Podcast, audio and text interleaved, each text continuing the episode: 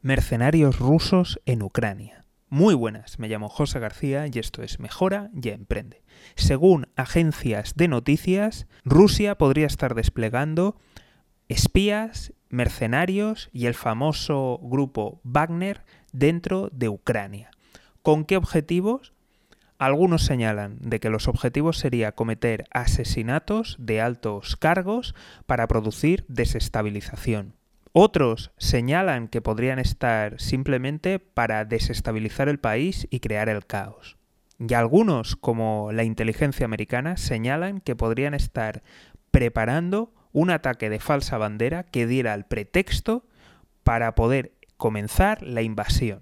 Algunas fuentes señalan el aumento de la actividad, el aumento de la presencia en toda Ucrania y especialmente en la zona de Donetsk. De hecho, un alto cargo de Wagner se encuentra desplazado en una de estas provincias rebeldes. Así que estamos asistiendo a la toma de posiciones del ejército ruso de tropas irregulares para tomar la región, para tomar el país entero de Ucrania.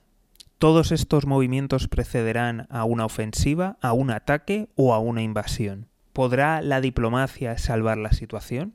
Deseemos lo mejor para el pueblo ucraniano y en general para toda Europa.